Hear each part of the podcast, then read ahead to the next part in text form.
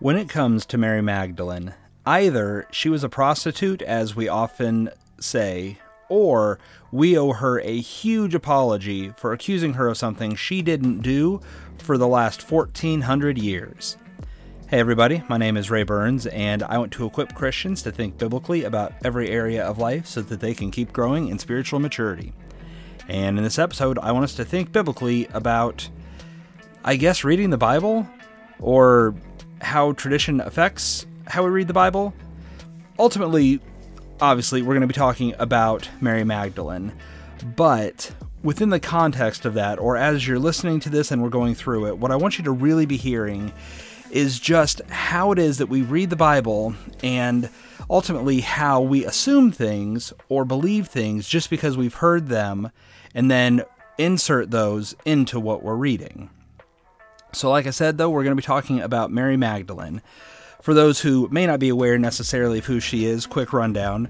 Um, you know, I'm recording this before Easter, and the obviously this is a good topic to discuss anytime, but part of Christ's uh, death, burial, and resurrection, uh, we have a character there named Mary Magdalene. She was present at the cross, and she was also the first one to see him after his resurrection. So her name is going to be brought up in probably one or two churches this weekend. And tradition has it that, amongst other things that we know about her, she was a prostitute.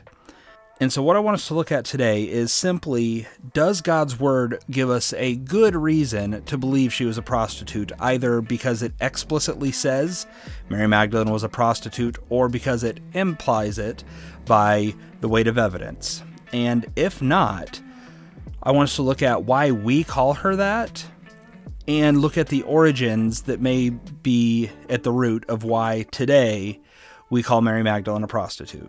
Now, this is all going to start by talking about why the Bible is a terrible piece of fiction.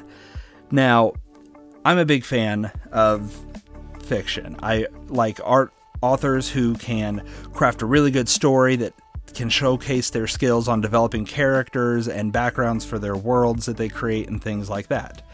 And sort of the base level thing that any good author is going to do is that they are not going to confuse their reader unnecessarily. And one of the ways you don't want to confuse your reader is by making them not know who different characters are. Now, there's different ways to distinguish how different characters are. One is how they speak, one is physical descriptions, but the obvious way to designate one character from another is by their names.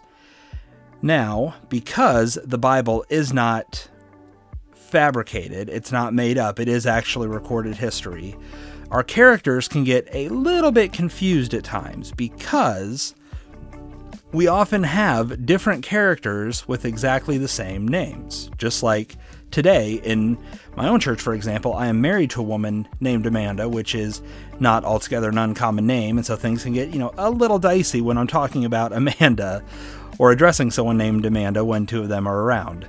And the Bible does the same thing where we have several characters that share a similar name, and it can be sometimes easy to confuse them.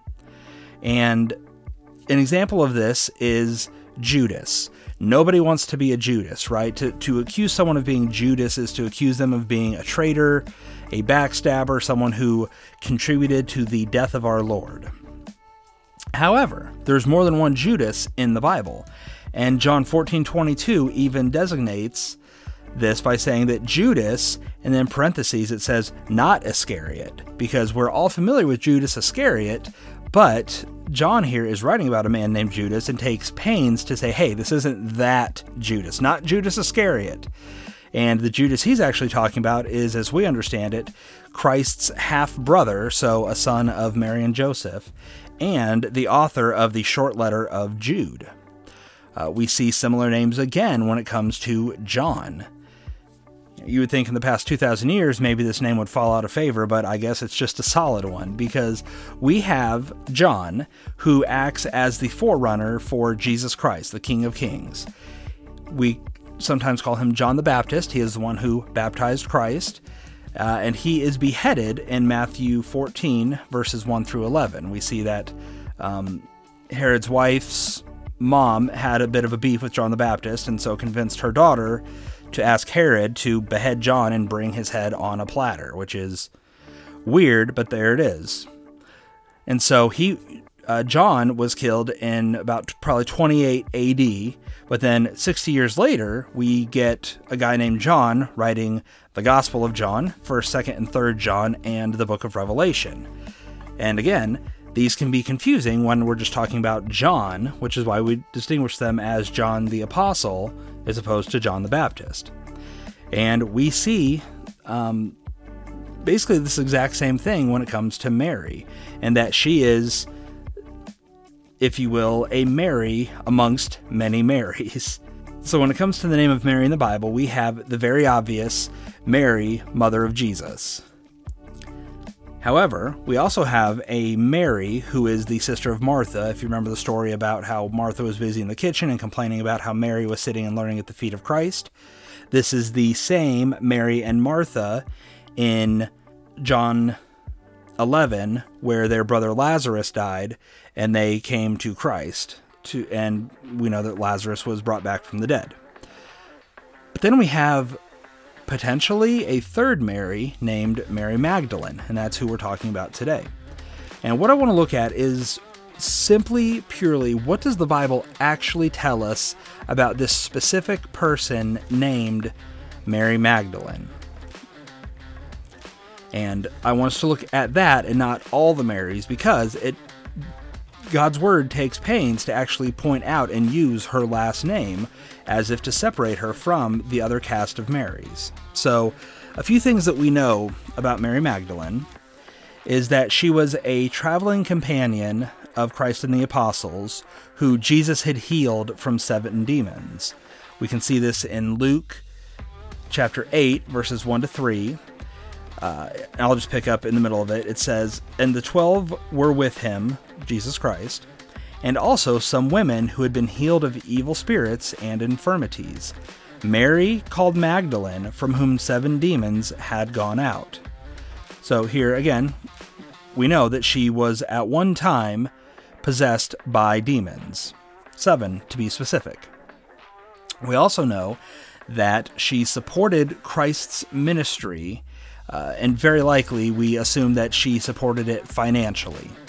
Uh, it says in Matthew 27, verses 55 to 56, there were also many women there looking on from a distance who had followed Jesus from Galilee, ministering to him, among whom were Mary Magdalene, and Mary, the mother of James and Joseph, and the mother of the sons of Zebedee. So, in some way, she would minister to Christ, and again, that's where I say we assume it would have been a financial means. Uh, we also see that she was present with Christ when he died on the cross for the sins of the world.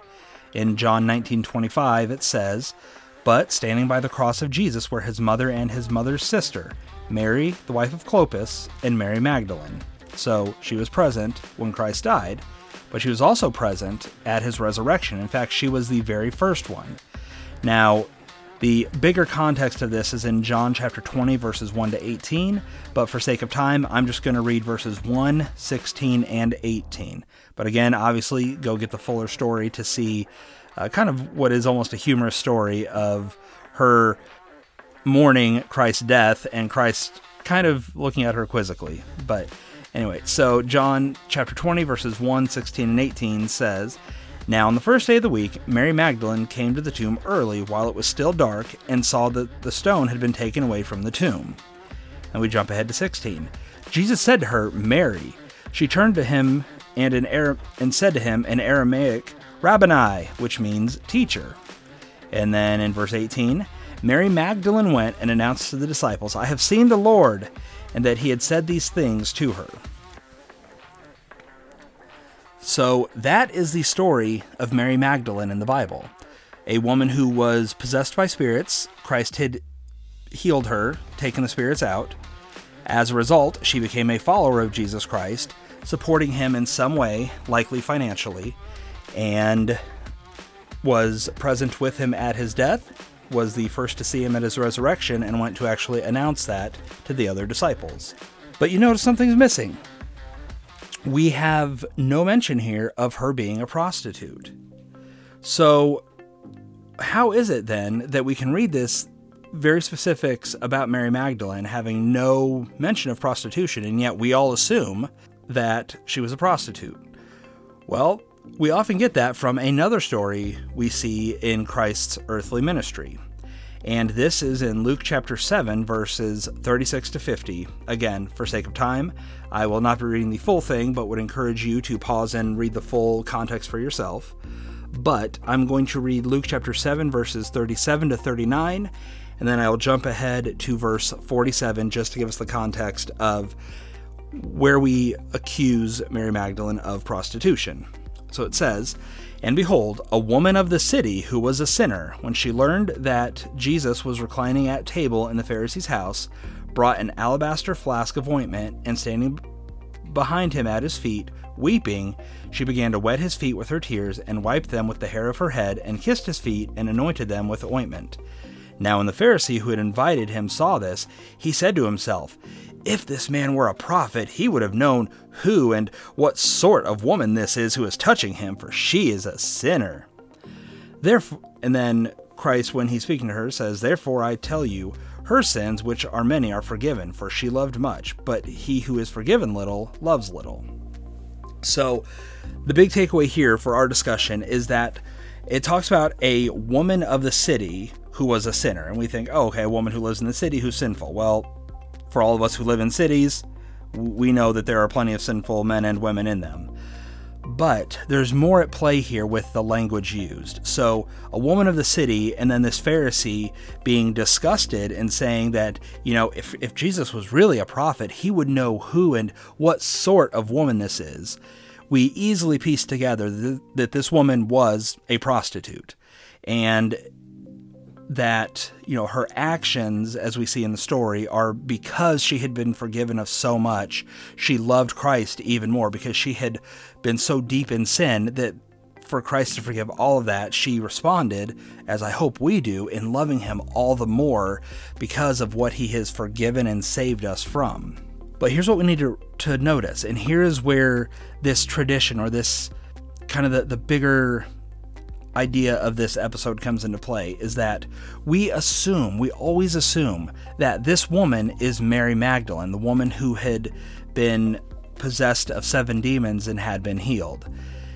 We assume that this unnamed prostitute is actually named Mary Magdalene. Why?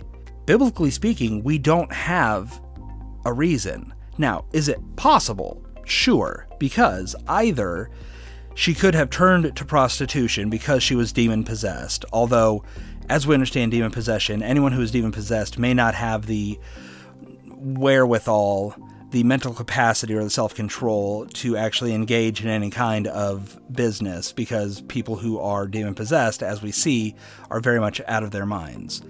It's also possible that she had become demon possessed because she was in so much sin as a prostitute and maybe other things that had been part of her pre conversion story that she was maybe easy prey or was given easy access to demon possession. There are some maybes there that could contribute to her, yes, being the demon or the prostitute that we see in this story. But realistically, there is nothing that is genuinely linking Mary Magdalene, who was possessed of demons and supported Jesus Christ financially and became his follower, to this prostitute who realized because she had been forgiven for so much that she was even more in love with Jesus Christ. So then, we probably want to ask ourselves where on earth does this idea come from? Because we all repeat it. We, we hear it repeated from the pulpit, we hear it in our conversations, we think of it ourselves when we read about either Mary Magdalene or this woman of the city. We see it in books, we see it in devotion materials. Everyone talks about Mary Magdalene as though she was a prostitute. But if it's not in God's Word, how is this such a part of our consciousness that we don't even know where we got it ourselves or how it is that we came to the conclusion? I would argue that we can actually thank a pope from the 6th century for this long standing confusion. So, from what I can tell, the earliest record we have of some kind of declarative statement or a, an authoritative teaching on Mary Magdalene being linked to this prostitute comes from Pope Gregory I in the late 6th century. And you can read kind of the bigger statement of this on your own. I will have a link to my article in the show notes, as always, and that will have within it a link to this. But during one sermon named Homily 33, a homily was basically a sermon back then, uh, Pope Gregory I declared that Mary Magdalene was officially all the all the non-virgin Marys that we see, as well as this unnamed prostitute in Luke chapter 7 who washed Christ's feet. So the the quote from him, and this was obviously said in Latin because that's how they did it back then, but uh, this was translated uh, from what I found on arthistory.net. But he said, translated to English, we believe that this woman, Mary Magdalene, is Luke's female sinner the woman John calls Mary, and that Mary from whom Mark says seven demons were cast out. So here we have someone who isn't making a biblical argument, but simply saying, We believe that Luke's female sinner, Mary, the sister of Martha, and Mary Magdalene, who had been cured of seven demons, are all the exact same person. And from there, I truly believe that us today who are saying Mary Magdalene was a prostitute are actually just regurgitating something that Pope Gregory I said back in the 6th century. Now, how on earth does that happen? Because it has been, you know, a few years since he first made that statement.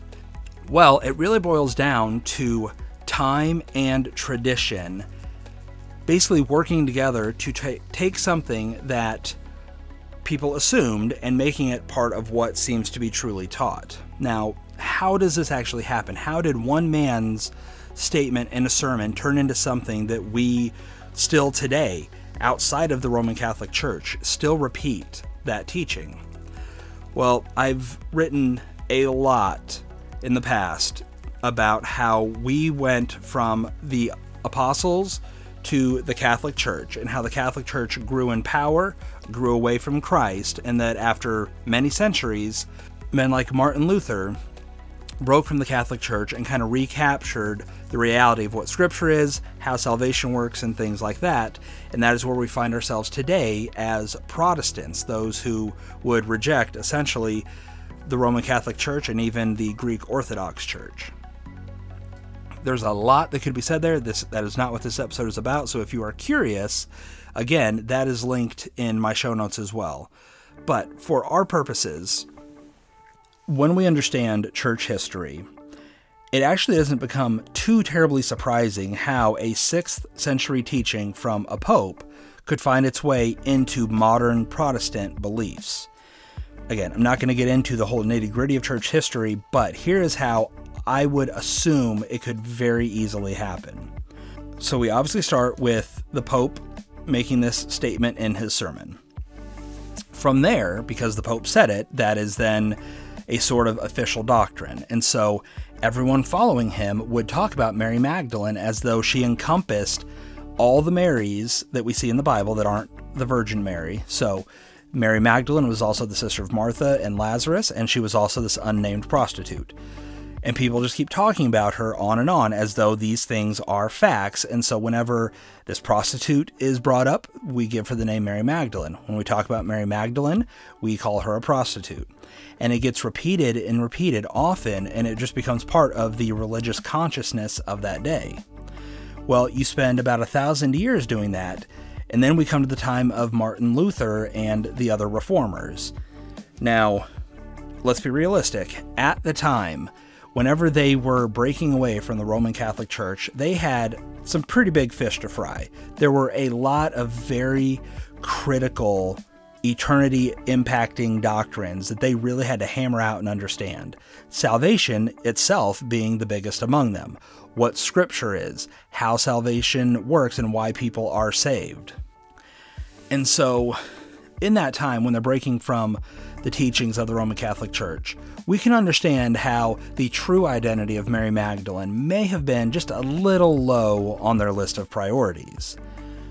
over time, over the next several centuries, on and on, Christians are having to hammer out very important doctrines that are either a rejection of long standing traditions or as a response to some heresies or poor understandings that are popping up in modern day Christianity. And so, again, the identity of Mary Magdalene is going to be a thing that a lot of people just aren't going to dig into or worry about. There were, of course, people who understood that she was not the same. It's not like this, you know, big cover up where everyone was brainwashed. But on the whole, your average Christian is going to maybe become a pastor, say some things about Mary from the pulpit. Other Christians are going to hear it, assume it's true, repeat it, and unless someone stands up and declaratively counters this understanding of Mary, it's just something that's going to keep being repeated over and over again over this very long period of time.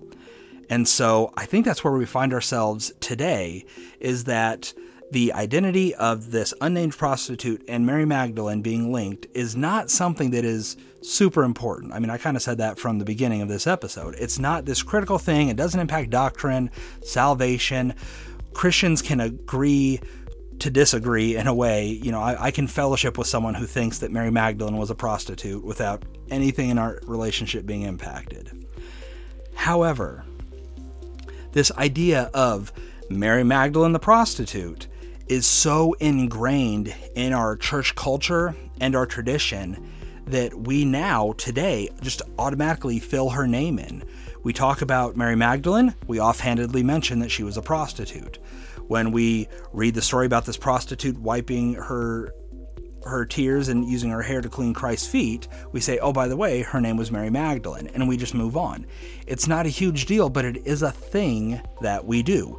We are inserting a church tradition and declaring it as though it's biblical truth.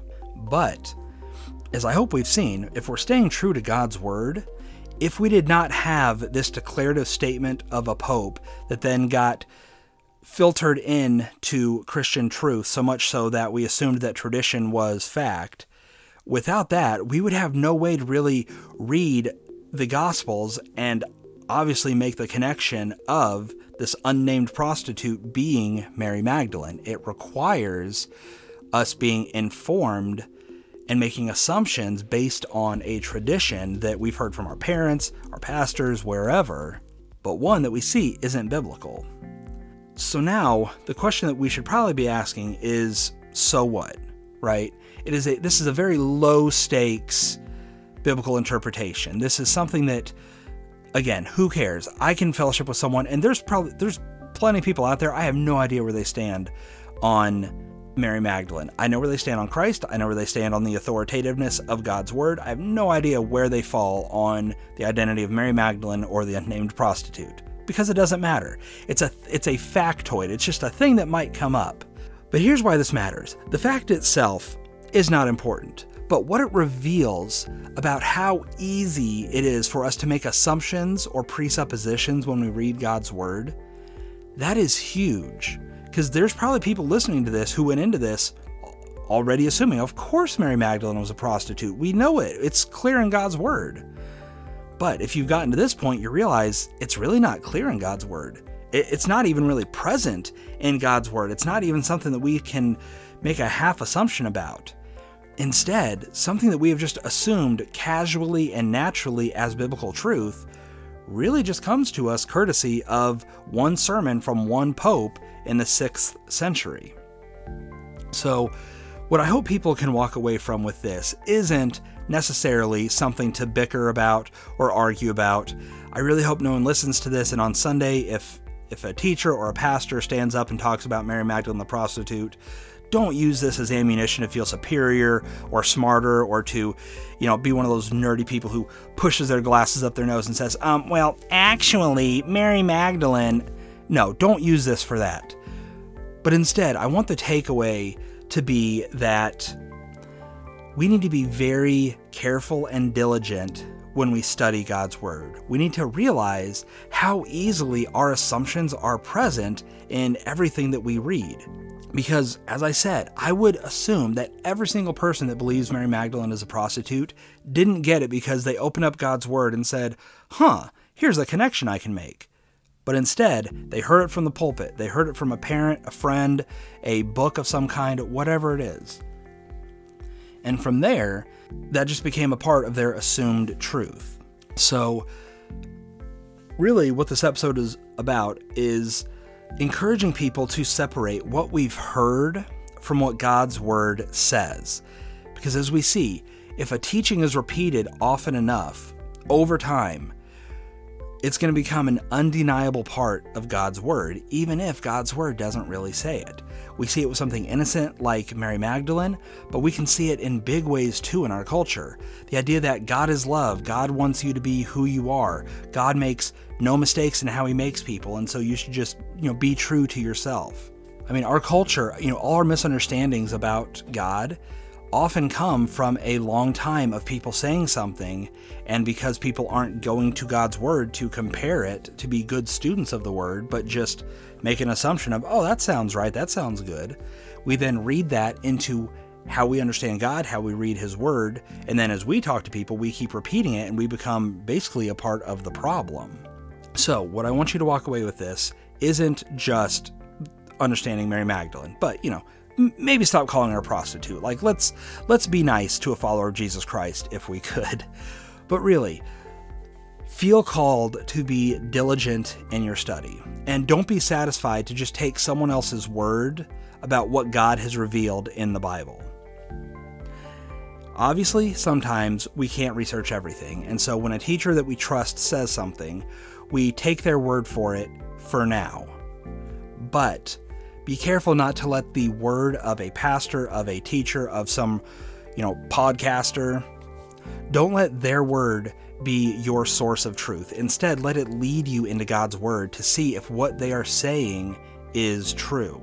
And with that, be very careful not to just keep repeating a human tradition and presenting it as a timeless and biblical truth. Because sometimes those traditions or the things that teachers say are accurate but sometimes it makes us spend over a thousand years falsely accusing another Christian of being a prostitute. And so I will leave you with a verse many of you who follow this podcast are probably familiar with, but one that is very relevant to what we've talked about today, and that is 2 Timothy chapter 2, verse 15. Do your best to present yourself to God as one approved, a worker who has no need to be ashamed rightly handling the word of truth.